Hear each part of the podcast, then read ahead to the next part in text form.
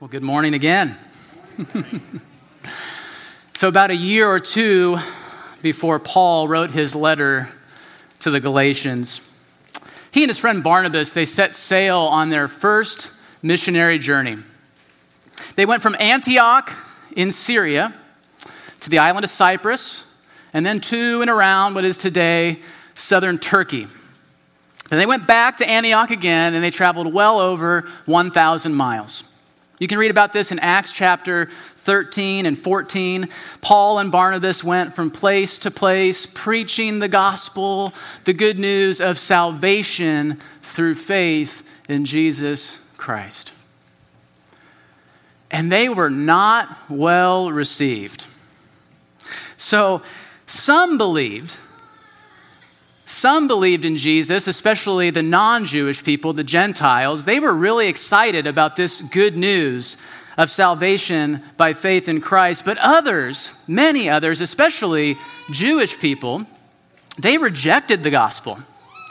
They refused to acknowledge Christ as the Messiah.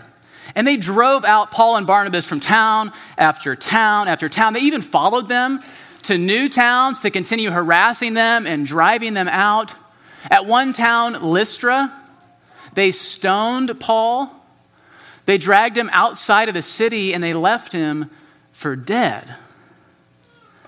This is not an easy first timer's mission trip. But at each stop, by the grace of God, some people believed in Jesus. They started churches. They probably met in homes, but they gathered there to fellowship with one another and to worship their newfound Savior. And Paul and Barnabas, they were able to uh, return to their home church in Antioch. They went, they went back and they were able to say that they had fulfilled the work of the Spirit to which they had been called. And they told their church all about their travels and all about their persecution and all about what God had done through them and reaching these new peoples for the gospel. Imagine Paul then, a few months later, maybe a year later, he's back in Antioch. He's getting healed up from his trip, probably still a little sore from the stoning, I would imagine. But he's feeling good. He is totally satisfied in the Spirit. He is totally thankful that uh, God used him to win over these new groups of people in Galatia who are now worshiping the true God and his son, Jesus. And yeah, it was hard. And yeah, it almost cost him his life. But it was worth it. It was worth it. Imagine Paul then. What he must have thought when he got word that Judaizing imposters had infiltrated these churches in Galatia and were drawing these faithful men and women away from the gospel, telling them that this, this Paul guy, he's all mixed up. No, no, no. I mean, it's not faith alone in Christ alone. You see, there's a little more to it than that. You see, yeah, believe in Jesus, fine, but you know, you've also got to be circumcised. You've got to cut, cut off, well, you know. It's commanded, it's required. In fact, it's one of a number of things that you really have to do if you want to be right with God. You know, Paul, he's just telling you what you want to hear. His good news by salvation, by God's grace, through just faith. Hmm, sounds a little too good to be true, right? Well, that's because it is too good to be true. It's because it's a lie. You see, Paul either made this up or he heard it from someone else who made it up, but he's proclaiming a lie. You see, you've got to be circumcised, you've got to follow the law. Hey, we can help with that. We can help with that. Imagine Paul when he got that report. Imagine what he must have been thinking. These churches that he had founded with his blood, sweat, and tears were being pulled away, were deserting the gospel. Imagine what he must have been feeling. What was going through his mind? We know we don't really have to imagine because we have this letter, Galatians, that he wrote in response to the situation. Galatians chapter 1, verse 1. Go ahead, turn there in your Bibles, please. Paul, an apostle, not from men nor through man, but through Jesus Christ and God the Father, who raised him from the dead, and all the brothers who are with me. To the churches of Galatia, grace to you and peace from God our Father and the Lord Jesus Christ, who gave himself for our sins to deliver us from the present evil age, according to the will of our God and Father, to whom be the glory forever and ever. Amen.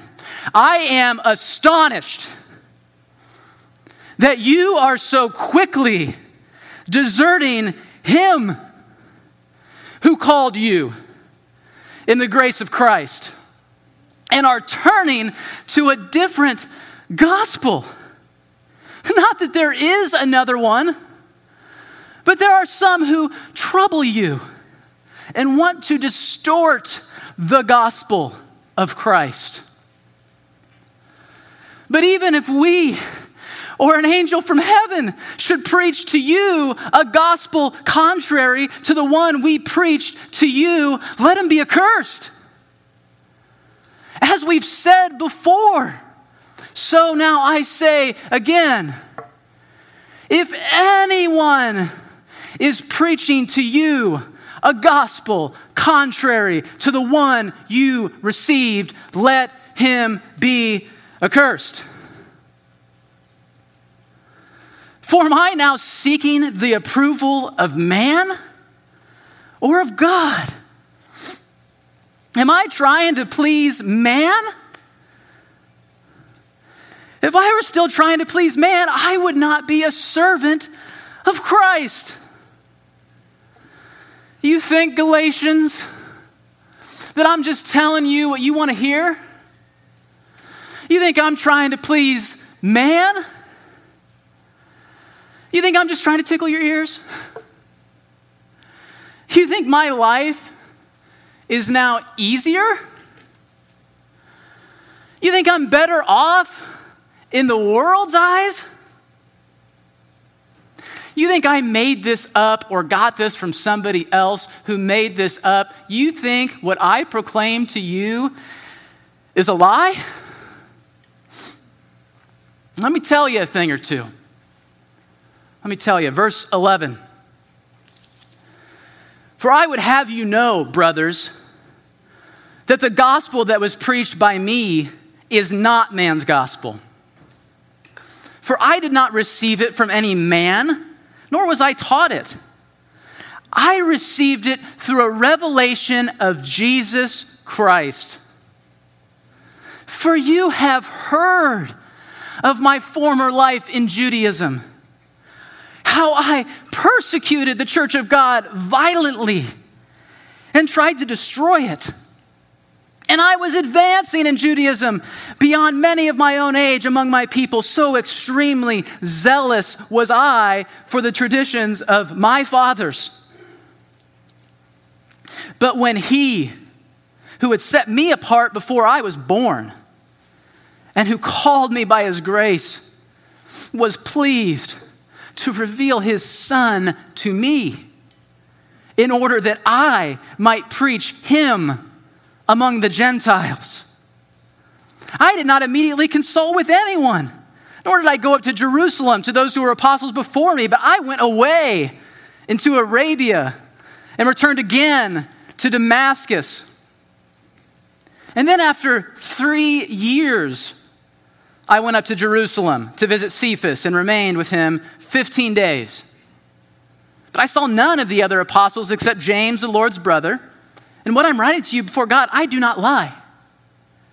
Then I went into the regions of Syria and Cilicia, and I was still unknown in person to the churches of Judea that are in Christ.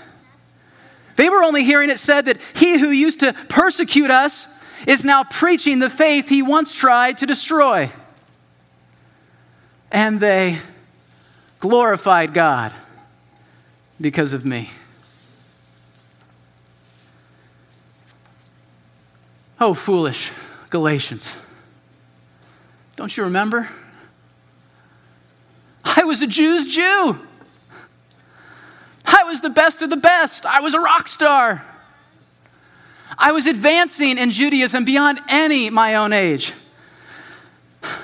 I was on my way to Damascus to persecute Christians when the risen, ascended Lord Jesus appeared to me and said, Saul, Saul, why do you persecute me?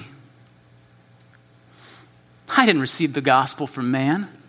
I got it from Jesus. He told me himself. That's why I didn't have to consult with anyone. I went straight away to Arabia and in and around Damascus, telling people about the Jesus that had appeared to me. That's why I am an apostle. I am an apostle, like James and Peter and John, because I saw the risen Lord with my own eyes, and I heard the risen Lord with my own ears. I didn't need anyone else to tell me. And it wasn't until three years, three years that I finally went to Jerusalem to meet Peter and James. And even then, I only stayed two weeks. I didn't get the gospel from them. I'd already gotten it from Jesus, and I'd been preaching it for years. Nobody in Judea even knew me. They just knew that I had done a 180. that this faith I once tried to destroy their faith, the faith, I was now preaching. I was now proclaiming. And what did they do? They didn't reject me. They didn't say I was all mixed up. They glorified God because of me, because they knew it was all from Him. Oh, foolish Galatians, how could you think that I, Paul, of all people, would bring you a false gospel. Paul's hot. Paul's hot. He's understandably upset because his life story, which the Galatians knew, it was a testimony to the work of God in his life to totally transform him. He gave up everything to serve and to proclaim Christ because Christ himself appeared to Paul. And now, Paul who gave up man's approval, who gave up his career, who was even stoned and left for dead so that they, the Galatians, could hear and know about Jesus. Now, Paul is being accused of trying to please man.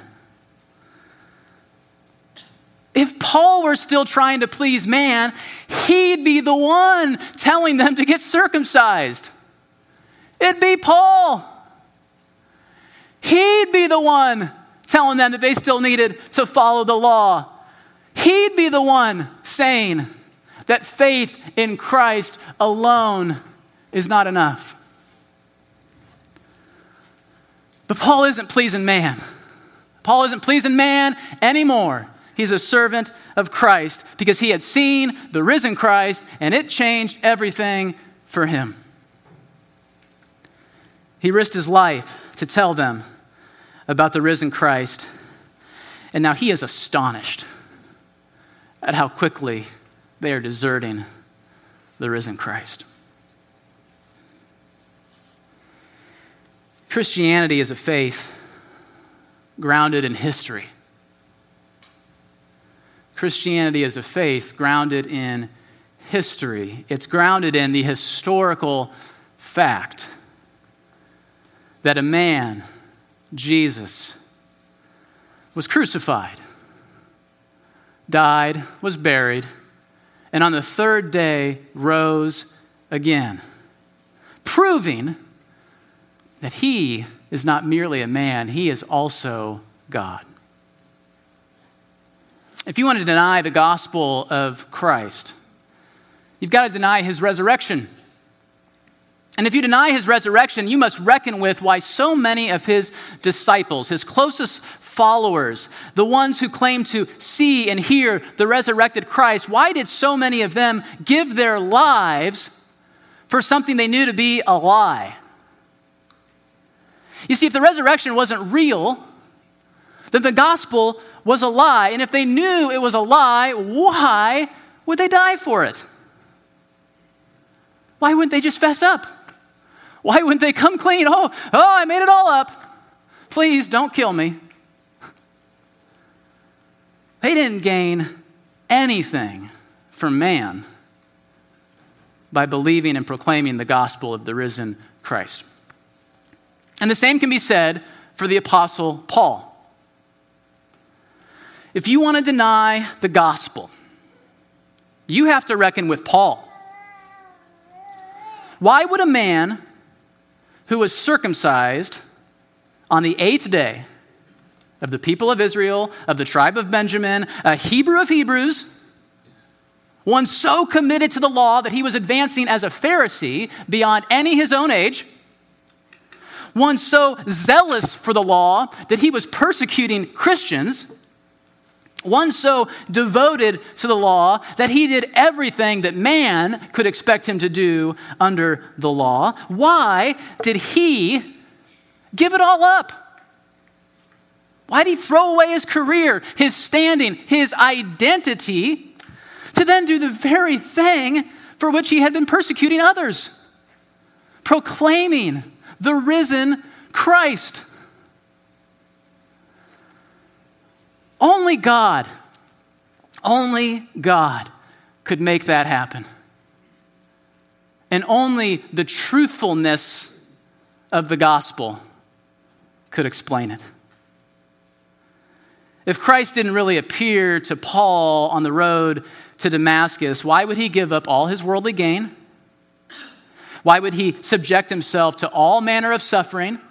Why would he be willing to die and eventually he would be martyred? Why? For something he knew to be a lie. The gospel in Galatia is under threat.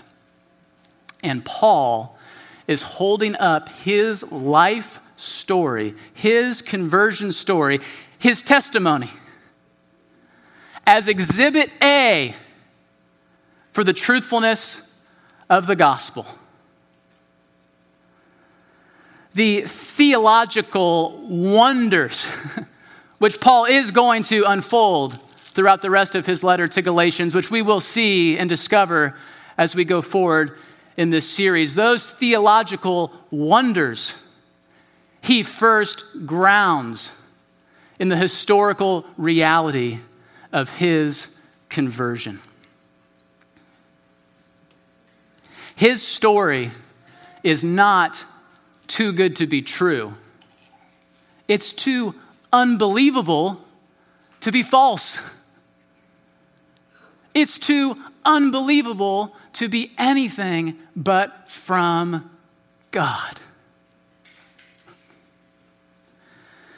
If Paul's unbelievable story is true, then the unbelievable gospel message that changed everything for him, well, then that's true too. It's the very word of God.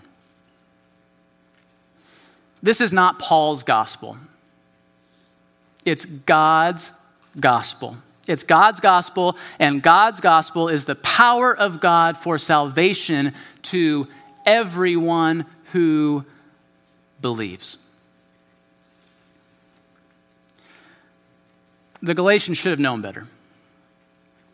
They should have known better.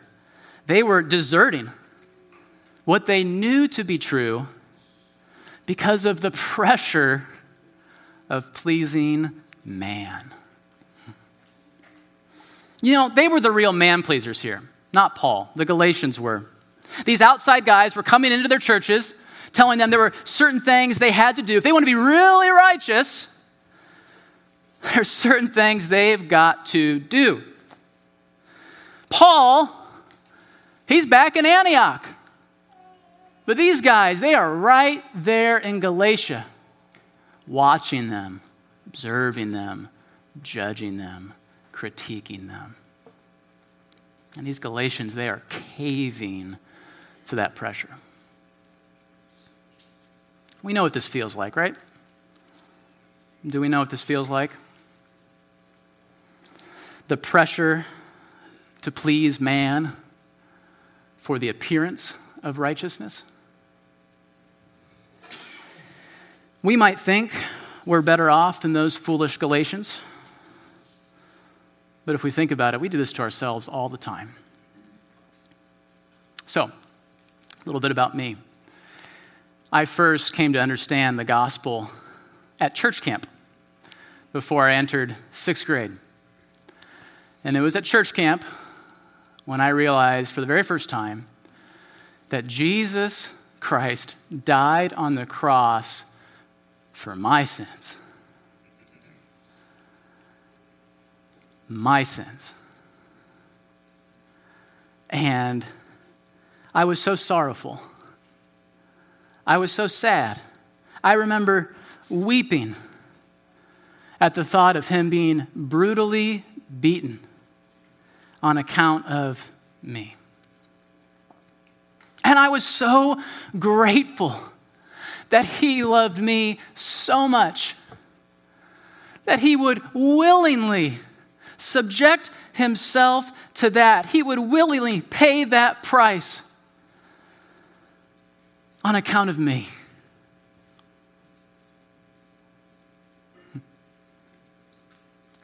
I was so grateful that because of him, I am forgiven. I was invited into this relationship with him. And I could trust and fully expect Him to save me from death and to give me eternal life because that was the very reason for which He died. Ah. I was so thankful that that was His gift to me, held out for me, that I merely needed to turn to and receive in faith. Nothing was required of me, the price had been paid. I just had to turn in faith to Him and receive His gift and give myself to Him. That felt amazing. I mean, it was unbelievable the grace of God for me. And every part of me, by the grace of God, believed it. Every part of me. I was on fire. I was on fire for God and what he had done for me. The next summer, at that same church camp, I learned that Harry Potter is from the devil.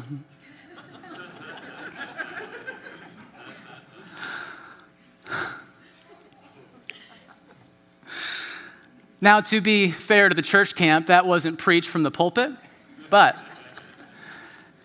a pastor's kid, a pastor's kid, very seriously told me that Harry Potter was from the devil, and he was astonished that I hadn't heard that. and that was a surprise to me because the same year I discovered Jesus, I discovered Harry Potter. and my passion for Jesus had coexisted quite peacefully with my interest in Harry Potter for that entire year until that pastor's kid told me that Harry Potter's from the devil. put a little damper on my enthusiasm for Harry for a little bit. I didn't grow up in a legalistic background. That wasn't uh, my parents' leanings, that wasn't my church's leanings.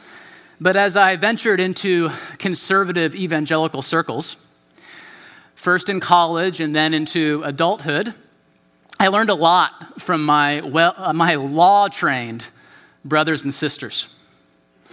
So I learned, for example, that you cannot hold hands with your girlfriend in public. And my, my now wife and I got dinged for that once. I learned that you, you can't even really date a girl at all, you court her. And I learned that you can't do that for longer than a year because you won't be able to keep your hands off each other. I learned that you can't wear shorts to church, can't wear sandals to church. Jesus would be surprised by that one. I learned that you got to dress up for church because you've got to give God your best. I learned that a guy cannot take off his shirt at a swimming pool. I learned that you can't, a guy can't even share a swimming pool with a girl because that is mixed bathing. that was new. That was new. You can't drink. You can't smoke. You can't gamble, even if you're of age, even in moderation. You can only listen to Christian music. You can only listen to Christian music by groups that aren't too weird. You can only listen to Christian music if they don't focus too much about a person's feelings. You can only sing hymns in church. You can only sing psalms in church. You can only sing a cappella hymns in church or a cappella psalms in church, depending on who you're talking to. When worshiping, you cannot raise your hands. That would be distracting to others. When worshiping, you must raise your hands because that shows you really mean it. Don't live in too nice a neighborhood. Don't drive too nice a car. Don't wear too nice a clothes. Don't eat out anywhere because that would be poor stewardship, except for Chick fil A. because they're closed on Sunday. Amen? Amen. I learned a lot from my law trained brothers and sisters, and I'm sure you have many other examples running through your mind. Christians are really, really good at taking things that are, in general, wise or prudent or advisable or commendable, and in their minds, allowing those things to define what a Christian is. I'll say that again. Christians are really good at taking things that are, in general, wise or prudent or advisable or commendable, and in their minds, allowing those things to define what a Christian is. When we do that, we're not far removed from those foolish Galatians.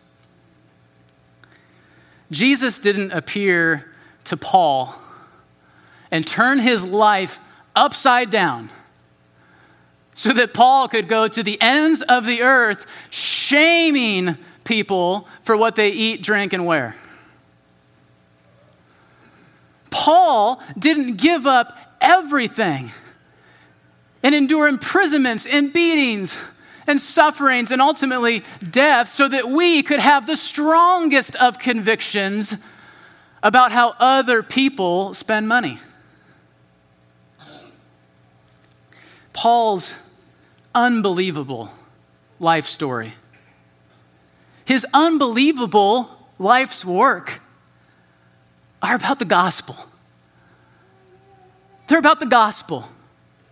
And the gospel is that you, sinner, by grace through faith, are united in Christ. The gospel is that you, sinner, by grace through faith, are seated with Christ in the heavenly places. The gospel is that you are co heirs with Christ of his eternal inheritance. The gospel is that you are adopted sons and daughters of his heavenly Father. The gospel is that you are indwelled by his Spirit and you are forgiven, you are redeemed you are reconciled to God, all because God was pleased to reveal his Son to you. All because God was pleased to send his Son to die for you. All because God was pleased to ordain that we merely receive these good and gracious gifts through faith alone in Christ alone. That's the gospel. That is unbelievably good news. Amen? That's the antidote for our wandering, legalistic hearts. When you're feeling condemned, or you're in the mood to condemn, remember that there is no condemnation for those who are in Christ Jesus. When you're feeling judged by man, remember that you are declared righteous. You're justified in Christ. When you're feeling dirty, Christian, remember that you were washed, you were sanctified, you were justified in the name of the Lord Jesus by the Spirit of God. That's the gospel.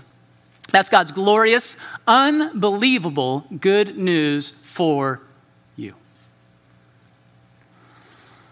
Church, does that warm your heart this morning? Does that not just like uplift your soul? A little bit? Well, it should. It should. But in closing, I want to remind us that there are still over 3 billion people in this world who have virtually no access to that unbelievably good news. When Paul went on his second missionary journey, he visited those churches in Galatia, the ones he had founded, to strengthen them and encourage them. And then he went on to new places to take the gospel to new peoples that had not yet heard it. And when he went out on his third missionary journey, he went around to all the places that he had already been. No new places. But it was on that journey that he wrote his letter to the Romans. In his letter to the Romans, he said this Since I no longer have any room for work in these regions. He didn't have any room for work in those regions? I mean, those churches were messed up. He had lots of room for work in those regions. They weren't all saved, they weren't all sanctified. But since I no longer have any room for work in these regions, and since I have longed for many years to come to you, I hope to see you in passing as I go to Spain. Paul wanted to go to Rome as a pit stop on his way to Spain, and he wanted to go to Spain because Spain didn't have the gospel. Paul's life's work, his life's mission, his life's calling was to take the gospel to places where it was not already being proclaimed. And unfortunately, almost 2,000 years later, there are still vast swaths of this world where the gospel of Jesus Christ is not being proclaimed in any significant measure. Those places are primarily in North Africa, the Middle East, and huge chunks of Asia, and it just so happens that over 3 billion people live there. Church, I am not trying to shame you. I am not trying to make you feel guilty, certainly not after what we just read and considered this morning, those glorious truths, that true gospel. That is not my intent. But I do want you to be aware of an opportunity. So, this Saturday, Harmony is taking part in a worldwide simulcast event called Secret Church. Secret Church is going to be a time of learning and prayer and worship. And it's going to be all about how we, as individuals, and we as a church, can be all about proclaiming the gospel of Jesus Christ to places where he is not being proclaimed. So the people in those places, they're not just lost, they are unreached for the gospel. They don't have access to it. And unfortunately, only about 1% of the worldwide church's global missions resources go towards reaching the unreached, which means 99% of the worldwide church's missions resources go to places where there are already Christians and churches proclaiming the gospel of Jesus Christ. So that is the great imbalance. That's the theme of Secret Church. That's what you'll learn all about on Saturday. You can go to our website if you want more information. If you want to go, please register on our website by Wednesday. Brothers and sisters, if you can't make it to Secret Church, I want you to know there is no condemnation for those who are in Christ Jesus. On this day of all days, and on every day, remember that your standing before God depends not on what you do for Him, but on what He has done for you. Amen. Jesus died he rose again, and through faith in him, you stand condemned no longer. That is unbelievable good news. And Paul's unbelievable life's story is a testimony to the truthfulness of that good news. It is not man's gospel, it is God's gospel. So let's remember the gospel. Let's hold fast to the gospel. When you are tempted to judge, remember that one is justified in Christ Jesus. Remember the gospel. When you are tempted to fear man, run to the gospel. Run to the gospel. And harmony, let's just be a people who are more and more, day after day, by God's grace, in the filling of His Spirit, be a people that are all about proclaiming the gospel to ourselves, to our brothers and sisters, to our neighbors, and to every tribe, tongue, and nation to the ends of the earth. Amen. Amen. Let's pray.